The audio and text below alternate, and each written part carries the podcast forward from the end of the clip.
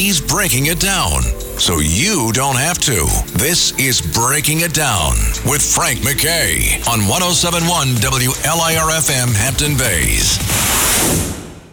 I'd like to welcome everyone to Breaking It Down. Frank McKay here, but much more importantly, author and the TV critic for the Cleveland Plain Dealer. Mark Dawidziak is my very special guest. His latest effort is out today. You can uh, get it today. And the name of the book is Everything I Need to Know I Learned in the Twilight Zone. Hey, Mark, how are you? I'm good. Thanks, Frank. How are you doing? I'm doing wonderfully, and I'm also a huge Twilight Zone fan. We've had Anne Serling on, and I know she's a good friend of yours. I would have to believe she approves of your book. Well, I hope so because she wrote the forward to it. So that's always a it's, it's, it's always a good sign when somebody uh, agrees to write a forward for your book. So I, I think she may have endorsed it a little bit. Yeah. Now, I mean, is it self help? And I'm not being facetious. Can you look at it in a category as being self help? And I know it's fun, and I know Twilight Zone fans are going to love it. But can we expect to actually get a different perspective from the book? Let me put it this way. I, I think the book is um, it, it's kind of a light-hearted self-help book, if you will, but it is more a tribute to the Twilight Zone and what the writers did. And I'll, I'll, the best way to explain it is to sort of explain how it came about. Um, you know, and then to do that, I have to explain that in the early 1980s, uh, yes, he just went all the way back to the early 1980s. Um, I was the dream of my life was to write a history of the Twilight Zone. Uh, that's what I thought my life mission was to do. And then I had uh, an experience that many writers have had of walking into a bookstore and seeing that somebody had already done it. And in this case, it was Mark Scott Zicree's The Twilight Zone Companion, which most Twilight Zone fans will know um, as a book that they they they have thumbed the, the cover off of. Mm. And Mark did such a wonderful job on that book that I couldn't even be mad uh, which I've told him uh, many times over. I, I said, yeah, I couldn't even be angry because you did such a great job on that book and a much better job than I would have ever done. But in the back of my mind, it's one of those always been my favorite TV series. I always kind of figured I was owed a Twilight Zone book. And that's silly to think that way, but I did. And I, I, I then set my sights on doing a book as good as the Twilight Zone's companion, Mark's book, on my second favorite series, which was Columbo. And so that book was published in 1989, and I was trying to aim at what Mark had done with the, the, the Twilight Zone companion. And then I did another book on the Night Stalker, a history of the, the Night Stalker series with Darren McGavin. And, um, you know, eventually I was working my way back towards the Twilight Zone. And when my daughter was about uh, 14, 15 years old, she'd seen an awful lot of classic television. She'd seen uh, Night Gallery. She'd seen episodes of thriller and Alfred Hitchcock Presents. And when she turned about 14 or 15, I said, all right, it's now time for your postgraduate work. It's now time to get the real stuff. It's time for you to learn the Twilight Zone. So I pulled out my box sets of the Twilight Zone, and we started a, a forced march through the entire run of the series. Every single episode, starting with the first one and working our way through. And something happened about the third or fourth episode is the one with David Wayne, called Escape Clause, where he makes a deal with the devil for immortality. He signs a contract, he gives away his soul for immortality. And anybody who has spent any time in the Twilight Zone knows this is a mistake. You've signed a bad deal. Yes. And we got to the end of the episode, and David Wayne's character has gotten his comeuppance. And I jokingly turned to Becky, my daughter, and I shook my finger at her and said, Now let that be a lesson to you. And we laughed and then I thought for a second, and I thought about all the people in this country who had signed bad contracts, all the people who the the, the housing crisis, and everybody who signed things that they didn't know what they were signing. I thought, wait a minute, no, I'm serious. I'm yeah. very very serious. Let this be a lesson to you. And this became a running gag. Uh, every time we watch a Twilight Zone episode, I would turn to Becky and say, "Let that be a lesson to you." And by the time we had done this, repeated this a few times, the penny finally dropped in my head. Wait a minute, there's a book in this.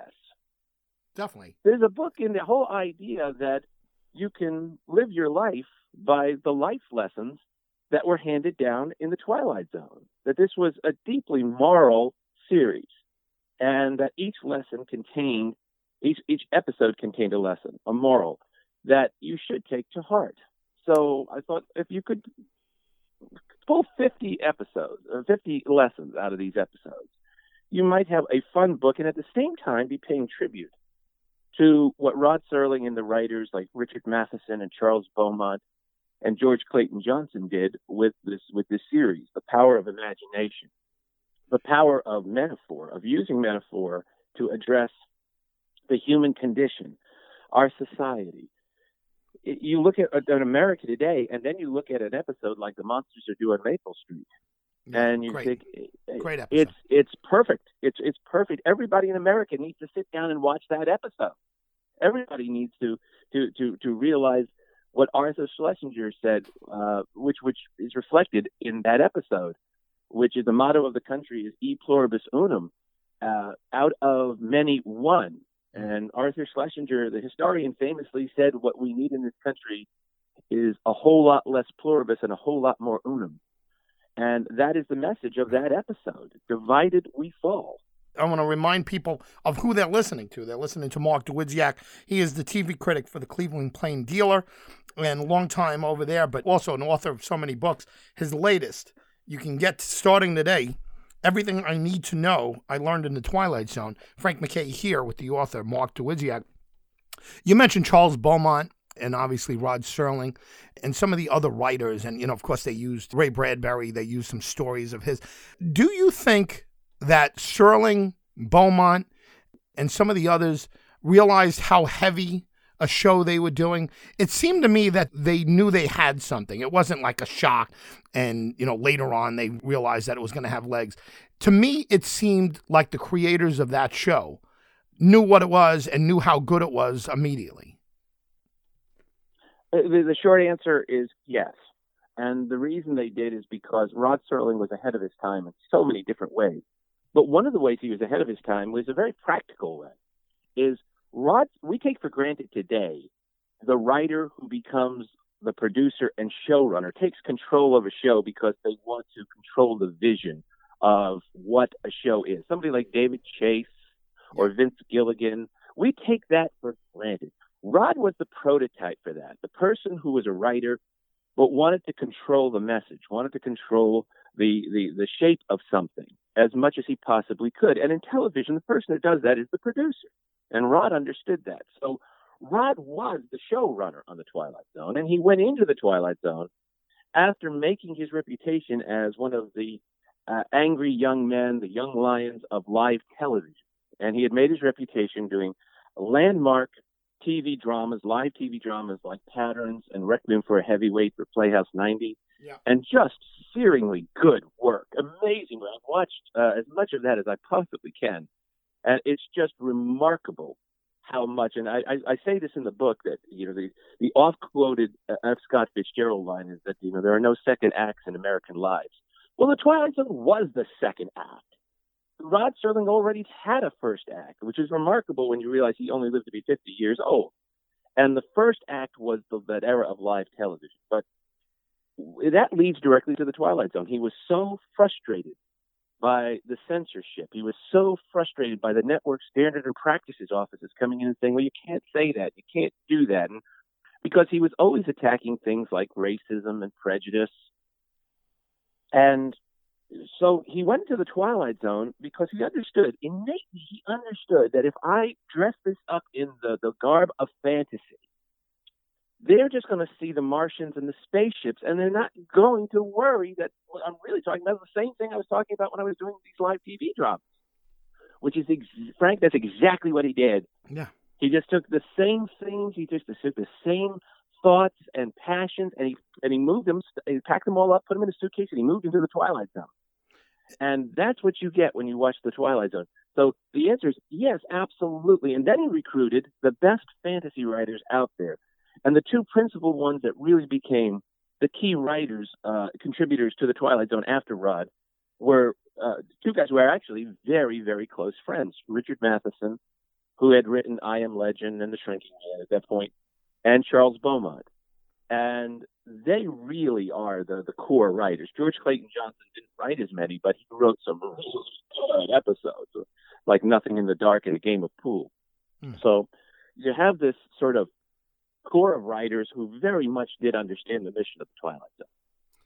Again, I'm going to remind folks that Mark Dawidziak is the voice you're hearing. His book is available. You can get it anywhere books are sold. Basically, Google it. Everything I need to know I learned in the Twilight Zone. Frank McKay here with Mark Dawidziak, who is also a longtime TV critic for the Cleveland Plain Dealer, which is a great gig to have. I mean, it's a nice deal to sit around and talk about TV all the time and to critique it. And you mentioned a couple of modern guys and still consider them modern. David Chase, who's the Sopranos creator and the showrunner, and of course Vince Gilligan from Breaking Bad. They created masterpieces. I mean, absolute masterpieces. And it's really part of a new genre. And, you know, I would think it is. It's the cable ongoing, you know, the first one was the mob opera and Sopranos and Breaking Bad was, but in some ways, you really hit on it with Rod Serling. He predated these guys by 40 years, by 50 years.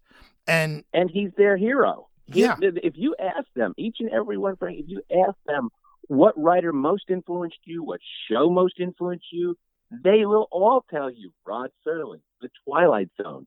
They all go back to that. Matt Weiner, who did Mad Men, same thing, same answer. You know, you look at the people who created the greatest television of the last 20 years, and they have one thing in common: their idol is Rod Serling.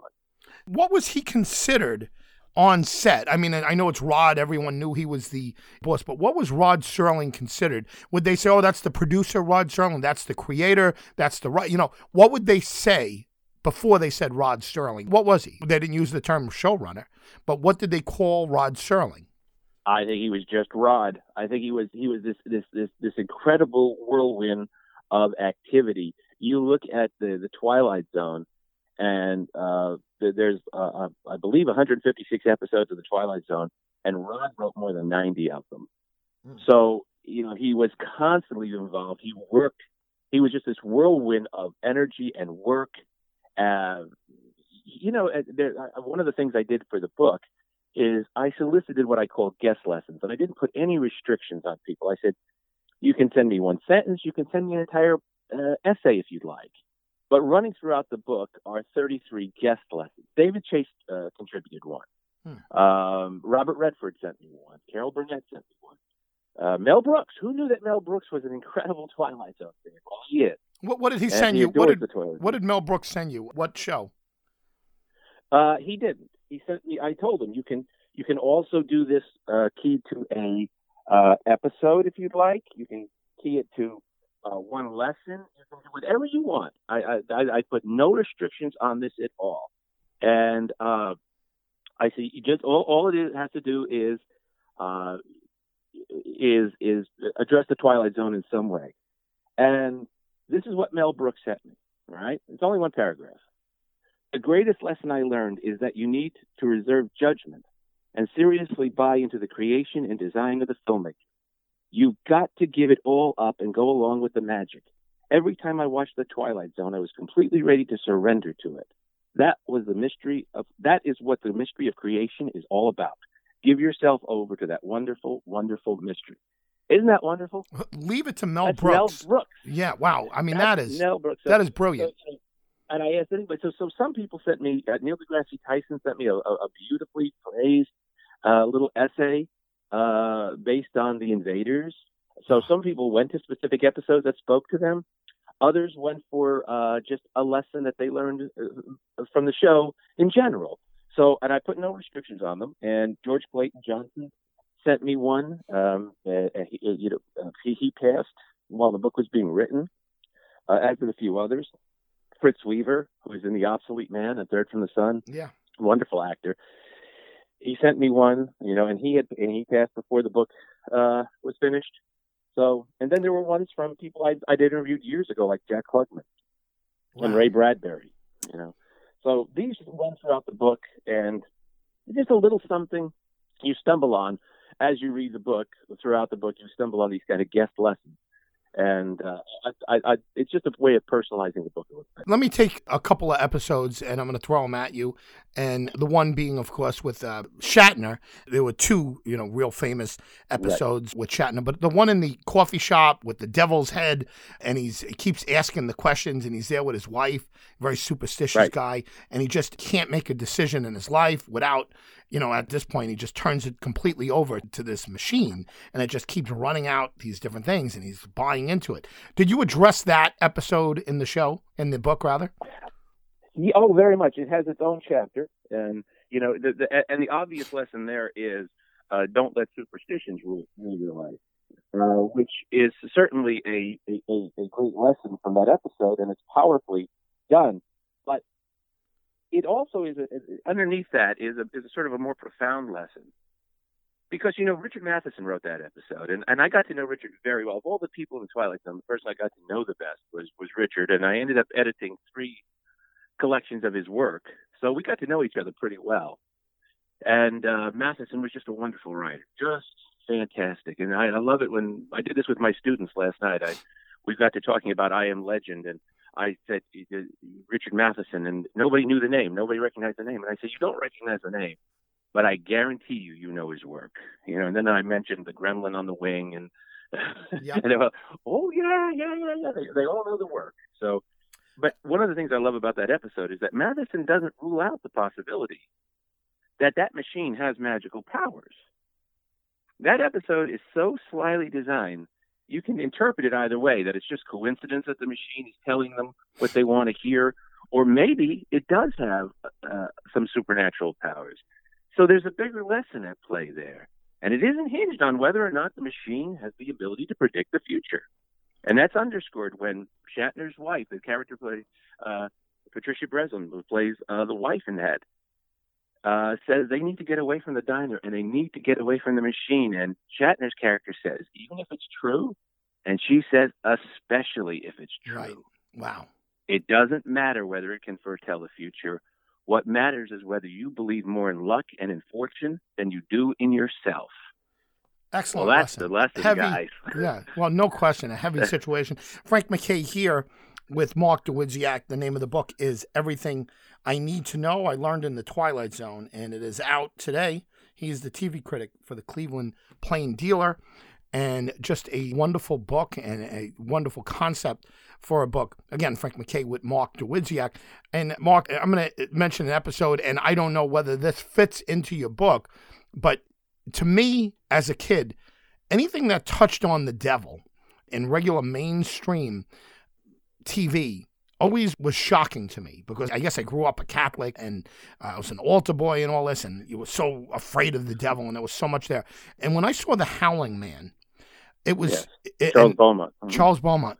When I saw that transformation and they did the sequence where he slowly turns into the devil and then at the end he's Satan. To me, it was absolutely shocking, just a shocking thing as a kid. And I guess maybe even the most terrifying thing that the Twilight Zone ever showed you. Because a lot of it wasn't supposed to be terrifying. It was supposed to be disturbing. It was supposed to be whatever. But that's right. But address that for a second. Shows like The Howling Man, where do they stand? Uh, first of all, did you get anything in the book on The Howling Man? Yes, there's, there's an entire chapter on The Howling Man as well, and there's an entire lesson derived from The Howling Man, uh, which is a biblical lesson, actually. Um, you know, in, in essence, the, the name of that chapter is Take Care of Your Own Inner Demons Before You Go Meddling with Others. Because the, right. the you know, basically what unleashes the devil is is his own pride, his own his own inability to listen to these monks who have the, the devil imprisoned. And he sees them as being crazy, and he sees to, to them, and it is a biblical uh, injunction against judging. You know, take care of the, the, the beam in your own eye before you uh, take care of the speck in your neighbor's eye. Um, and, and this is what allows the, the devil to escape. The devil plays on human frailty the devil plays on that. And so yeah, that that that actually that episode gets an entire chapter in the book unto itself. And I and I agree. It, it, it's a very very powerful episode. Uh, it has a wonderful performance from John Carradine in it, who had a long uh, history in the horror realm. we're coming up on a quick break. We're with Mark Dawidziak. He is the author of many books, but the one we're focused on today comes out today. Everything I Need to Know I learned in The Twilight Zone. I'm a huge fan of not only Mark, but I'm a huge fan of The Twilight Zone, so you could imagine how excited I am about this book. He's the TV critic for the Cleveland Plain Dealer, and he will be with us right after this break. Real quick, give a website or a social media site or someplace you think the best way to follow what you're doing with the book. Well, you can always go to my website, which is markdawidziak.com. There is an Amazon uh, profile on the book, of course. So uh, there's a number of ways to, to pursue the book. Well, Mark Dawidziak will be with us right after this quick break. Frank McKay signing off for the moment. We'll be back with more from Mark Dawidziak right after this. I'd like to welcome everyone back to Breaking It Down. Frank McKay here with the author of Everything I Need to Know I Learned in the Twilight Zone. It's out today. Mark Dawidziak is also the TV critic for the Cleveland Plain Dealer, and it is a book that I'm very excited about. And you can get it today, and everyone go out and buy it. And don't wait till illegally download it somehow. It's impossible. You can't do it with this one.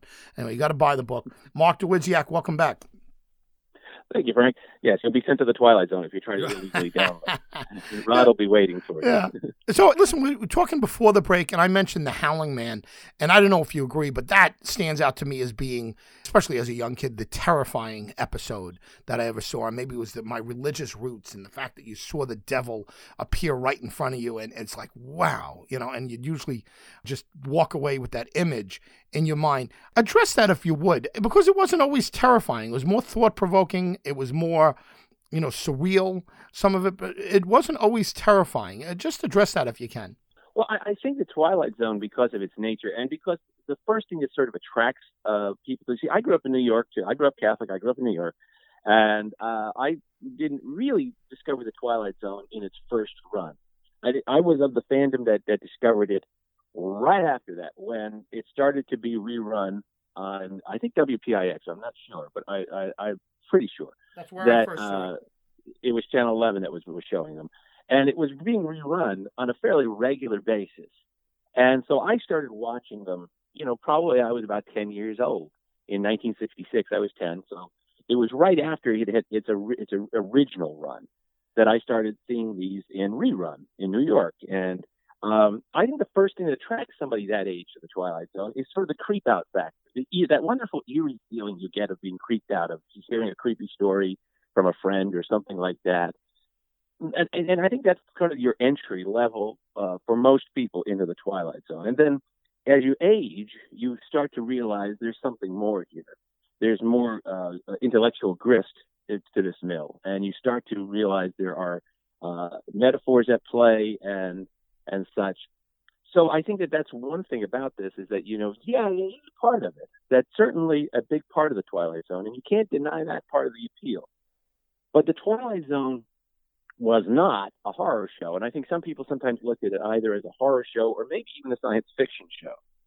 And there's no question it didn't run on both. There are certain episodes which probably would fall into the category of a horror story, and there are other stories which would fall into the category of science fiction. But the Twilight Zone lays claim to a much bigger territory. As the opening always told us, it was as vast as space, timeless as infinity, as vast as space, and something that's that big can't be confined by genre. So, you know, the Twilight Zone was a fantasy show, and fantasy embraces horror and science fiction. It encompasses those things, but it's a much bigger tent. And this allowed the Twilight Zone to play uh, uh, and, and hit a lot of different chords that struck in the human heart. So, uh, you know, that that gave them an ability. And I always tell people, look, no, no, no, no.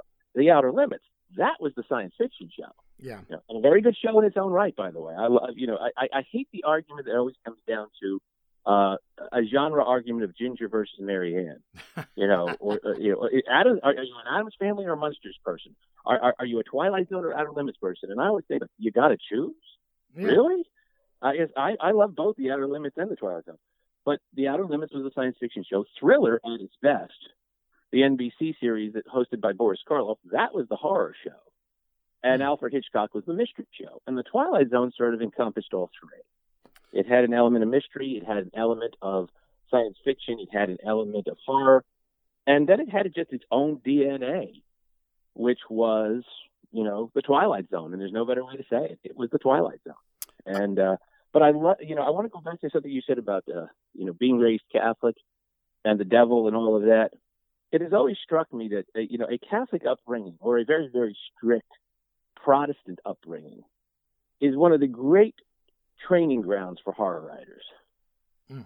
You, it's astonishing how many of them have that upbringing, and I think it's because when you're raised Catholic or you're raised in a very strict Protestant uh, household, things like the devil and evil are very real to you. They're made very real to you. They're made palatably real, and you're dealing with life and death issues from a very young age, and you're dealing with big issues like salvation and redemption and and, and good and evil, and, and you know, it, it, it, this is all put into you. You're hot wired for this. Yeah. Uh, as you get older, so I, I think that that's one of the things that the, the you see as a common theme. But you know that idea of evil being real is a is is, a, is very much part of the DNA of the Twilight Zone, and it's amazing how many times the devil shows up in the Twilight Zone. Yeah. Uh, not, and, and he's always looking different. Sometimes he, she looked like Julie Newmar sometimes looked like Thomas Gomez as Mr. Cadwallader in the escape clause. But the devil puts in a lot of appearances, as does Mr. Death. Death is a huge constant in the Twilight Zone. The inevitability of death, the fear of death. And, you know, death sometimes looks like that hitchhiker along the road that just keeps reappearing wherever the young woman drives. Great episode. And sometimes Death looks like Robert Redford. Yeah. And Agnes his message is no, no, well, Gladys Cooper. Oh, right, Gladys right, Cooper. right. There we go. and uh, playing the little old lady who, yeah. who fears death, and finally lets him in because it looks like Robert Redford. And his finally is, "Am I so scary? Wow. Am I am am I so something to be scared of?" And that's just, I mean, and, and that's one of my favorite. Nothing in the Dark, written by George Clayton Johnson one of my all-time favorite Twilight Zone episodes. Just heavy, and anytime you get into all of that, again, a lot of lessons there, and a lot of lessons in this book.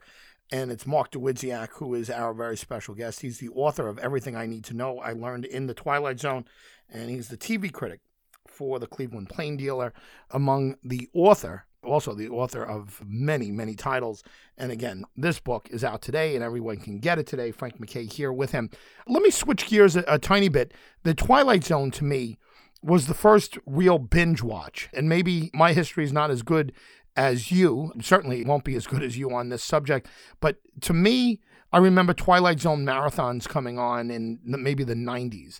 And this was before really binge watching because binge watching came along with Netflix and all the new Amazons and you know all of these type of platforms, these new platforms. But you binge watch the Twilight Zone. You would watch a marathon of the Twilight Zone in the 90s and it became so popular. And I remember the Sci-Fi channel, I think they were doing it on New Year's End Fourth of July weekend. It was so popular, and people would sit there, even though they saw it before, they would watch and watch and watch, and they would binge watch. What is it about the Twilight Zone that allowed people? Mean, it sounds like a rhetorical question, but I mean, that allowed people to just sit there and watch different characters each episode. Uh, no recurring. I mean, there are recurring themes, but there are no recurring characters other than Rod Serling in the very beginning and at the very end. You don't know anybody who's on there. It's brand new to you. Each episode is brand new. There's no part twos or part threes, or, you know, any of that. What is it about the Twilight Zone that allowed us to binge watch? Well, you know, I, as timeless as infinity. Uh, there it is. It is. It's in the introduction. These stories are timeless. They hold up, even though they're were done on a very low budget. There's no CGI. There's no color. Uh, the, the storytelling is what is so powerful here the fact that you had some of the greatest storytellers of all time plying their trade on this show, and then gave these great words to great actors. Every time you, yeah, Rod was the only recurring character, but every time you checked into the Twilight Zone, a great actor was waiting for you. A Jack Klugman, a Burgess Meredith. Uh, it was, you know, it was it was like a, it was a smorgasbord every every week that you were showing up, and you knew you were going to have this this this feast of not just great ideas, but those great ideas married with great acting. And I, I think that's It's an interesting thing, you know, because sci-fi still does the, the marathon uh, every Fourth of July and every uh, New Year's Day. Oh. And that's still a tradition. And most of the people who watch it, as you said, have already watched them. Maybe they have the DVDs and watch them without commercial break. But yet, it's I think the reason they binge watch now today is because it's something we've lost in our in our, in our culture because of the, the sheer number of channels and uh, viewing options everybody has, which is the communal viewing experience. The idea that you go to school the next day and you say, "Did you see that last night?" That phrase has almost lost its meaning in this mm-hmm. day and age because most people don't watch the same things. You know, when there was a one in three chance you were watching the same thing, and there was there, there was a great buzz factor the next day when you'd go into work or go into school uh, or whatever, and you'd say, "Wow, did you watch that last night?" Well, you know, there's a good chance if you have ten people in a circle talking about what they watched last night, they watched ten different things. If indeed they watched uh, programmable television at all. So I think you know this is a chance for Twilight Zone fans to shift this this passion and this love for the show, and they all know in real time they're watching the same episode. And all wherever you're watching it around the world, you're watching it in real time, and you're watching Burgess Meredith wanting to read, right. and we're all watching this one episode at the same time. I think that's what's kept that going. But I, I think there's a bigger point to that, which is, and I talked about this in the introduction to the book. You know, I teach two classes every semester at Kent State University, and I have since 2009.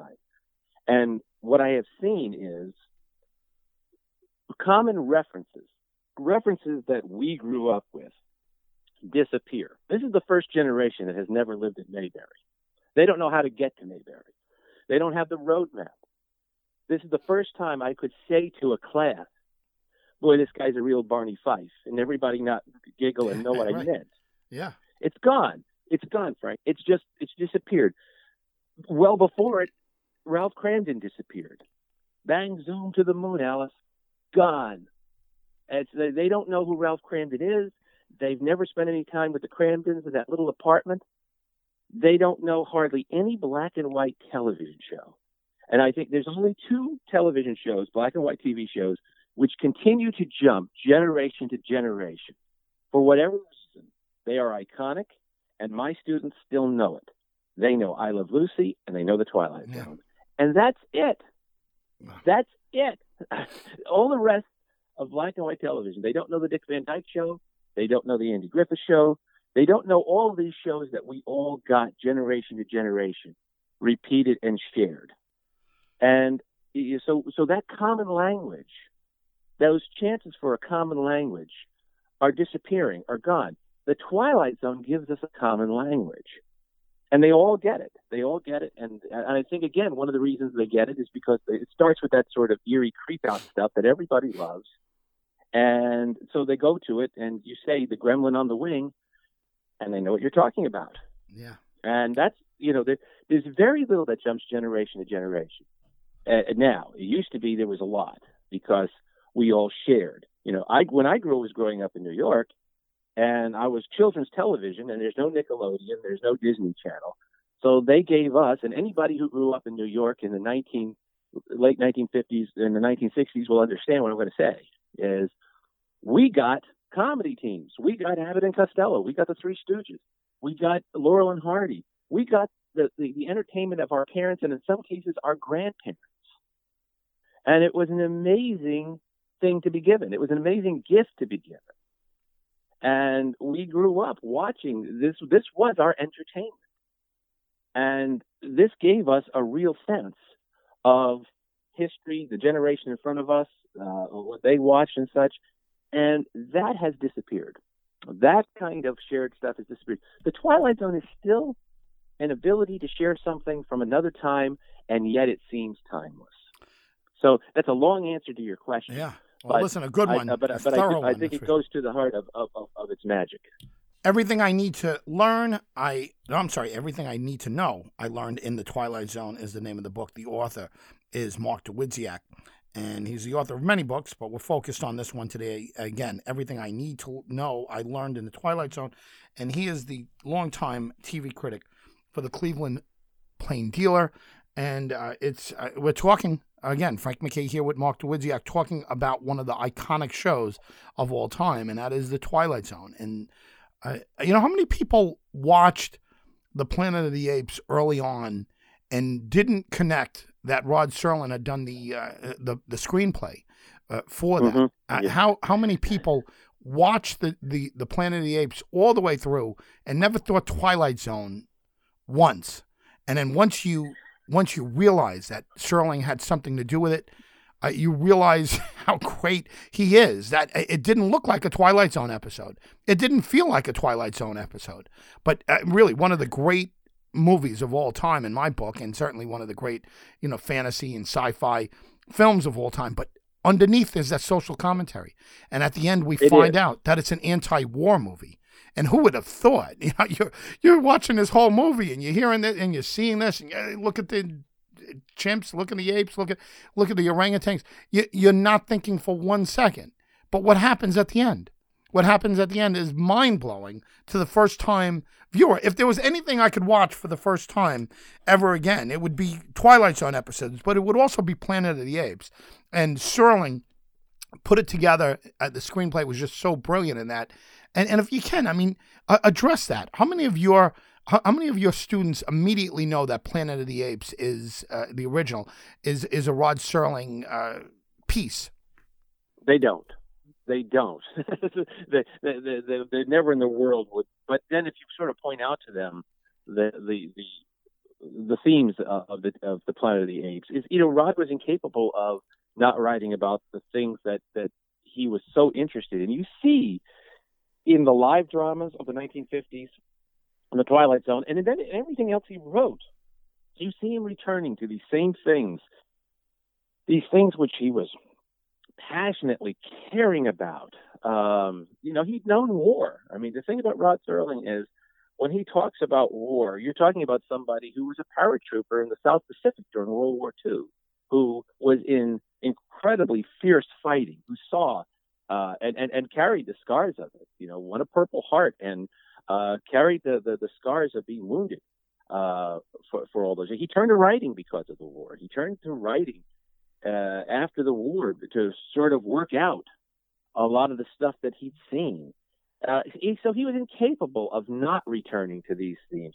You see uh, um, a movie like Seven Days in May, and and, pla- and and put that side by side with Planet of the Apes, and he wrote the screenplay Seven Days in May, which is about the possible um, a possible military coup of the United States government.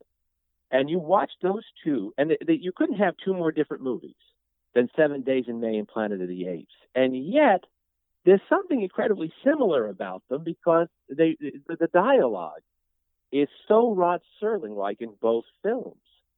And you're watching the, these two films, and you realize that they share a lot of DNA, and the DNA is Rod. Uh, and you know, even when he, he enters into the, in the in Night Gallery in the last phase of his career, and he has another anthology series which he didn't really have control of, and he was never happy with Night Gallery. But some of his best episodes in Night Gallery, like they're tearing down Tim Riley's bar, which is about an aging businessman played by William Windom who feels like life has passed him by, and he longs for a better time, the, the simpler time in his early career. Those are things you see in Rod Serling's work, like Walking Distance in the Twilight Zone, or Stop at Willoughby, and you see it in his earliest, earliest TV dramas like Patterns. So Rod's kind of always working it out. He's kind of always going back. He had an amazing, uh, not just a you know, view of war and his view of society, and he he, he did. In, I, I think if you asked Rod, you know, what do you hate more than anything else, he probably would have said prejudice. He was, uh, and if you look at all the things that he was interested in, one of the things that always recurs is how we treat the elderly. That theme shows up again and again and again in Rod Serling's work. As early as the 19, early 1950s, you see Rod caring about what we do with people at the other end of the spectrum, the people who society may view as disposable or used up or done.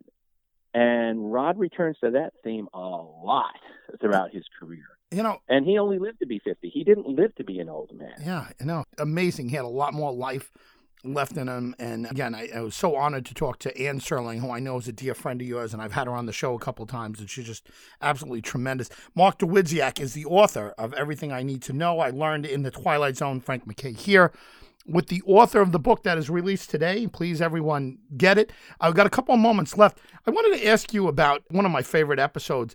And one of the reasons it's my favorite is because I see a lot of Serling in it, even though I'm pretty sure Matheson wrote it. I think it was Ralph Nelson directed it, A World of His Own. Right? Is that oh? Yes. Yeah, right. Yes. Now he creates this life. He creates this family, this writer. He's alone in his, you know, his little workspace there, and he's creating, and, and then all of a sudden the wife is getting on him and whatever, and you don't realize until later it's he's created these characters and he's created this world, and for some reason, whenever I see that episode, I tend to think that Rod Serling really related with that somehow. And I don't know, maybe it's just my own imagination. But was that ever pointed out from him? Did he ever comment on that particular episode? No, that I know of. Except you know that it, it also that it's interesting. You, you it, that was the last episode aired in the first season, uh, A World of His Own, and it also marks Rod's first appearance on camera in a Twilight Zone episode because previously his if you look at the first season episodes, his narrations were always done in voiceover. You didn't see Rod uh, in the episode. So if you're watching a Twilight Zone episode and you don't see Rod, you're, you're watching a first season episode. All the ones you think of where you know it opens and there Rod is standing there holding the cigarette and you know uh, talking about what's going to happen. That started with second season, and they put Rod on camera. So Rod didn't really appear, but this is marks his first actual appearance in a Twilight Zone. He did like the commercial bumps and things like that, so people knew what he looked like. But uh, in that one, which ended the, the, it ends with a joke. It ends with the the fact that you know Rod is actually in the episode, and uh, Keenan Wynn plays the writer, and it is Richard Matheson's story. It is yeah. a Richard Matheson story. But I think it, it, it goes to the as lighthearted as that series. That, that that they didn't do many comedies on the Twilight Zone. They did a few, and some of them are very good, uh, like Mr. Bevis yeah. or Mr. Garrity in the Grave. Uh, you know, they they did uh, do the, uh, uh, their their share of comedies. But uh, a world of his own is is basically a comedic view of things, and yet it has, I think, one of the best messages of, of all. And it has not only one of the best messages, it goes a message which is goes to the very heart of the Twilight Zone, which is what is this writer doing? He's imagining a better world, a better world for himself. But isn't that kind of the message of the Twilight Zone? Imagine a better world. Mm isn't that the whole idea of why we turn to the Twilight Zone to sort of imagine a better world? I, so I love the, the message of that one. I can't think of a better place to end, and we're just about out of time. But you're so right, and we're kind of ending with the episode that ended the first season of the Twilight Zone, which is maybe ironic. What isn't ending? It's just starting. Is the release of this book. Mark Dawidziak has been our very special guest. Everything I need to know, I learned in the Twilight Zone, is the name of the book. He is the TV critic longtime TV critic for the Cleveland Plain Dealer. He's a professor at Kent State. Frank McKay here with Mark. Just absolutely thrilled to have him every time I get him, and every time we get an opportunity, we grab him. Mark Dawidziak, I want to thank you very much. And any last thoughts? We got about 30 seconds left. Last thoughts on the book, where they can get it, where's the best place to reach you? Well, it's going to be in bookstores. I know that Barnes and Noble is going to make it a, uh, going to carry it. I know, you know, obviously Amazon is, is always a good place to go. Uh, so uh, it, it, it's widely available. But you know, I, I what I don't want to leave people with is the idea that this is a heavy book. This is really a very lighthearted book. It's like a series of discussions. I try to make it very conversational, and it's almost as if these 50 life lessons are like 50 little discussions with people about sharing our love of the Twilight Zone and you know my uh, admiration for Rod Serling because you know as I say early in the book, uh, my heroes have always been writers, and Rod Serling was a personal hero from childhood on. You know, he was one of the people who made me want to be a writer. So, you know, this this is a little bit of a payback too for for that. Yeah. To say thank you. Well, listen, well done, not only with this, but with your whole career, and it's still going very strong. Everything I need to know, I learned in the Twilight Zone, is Mark Dawidziak's latest effort. Frank McKay here with the author signing off. We will see all you next time on Breaking It Down. This is Breaking It Down with your host, Frank McKay, on 1071 WLIRFM Hampton Bays.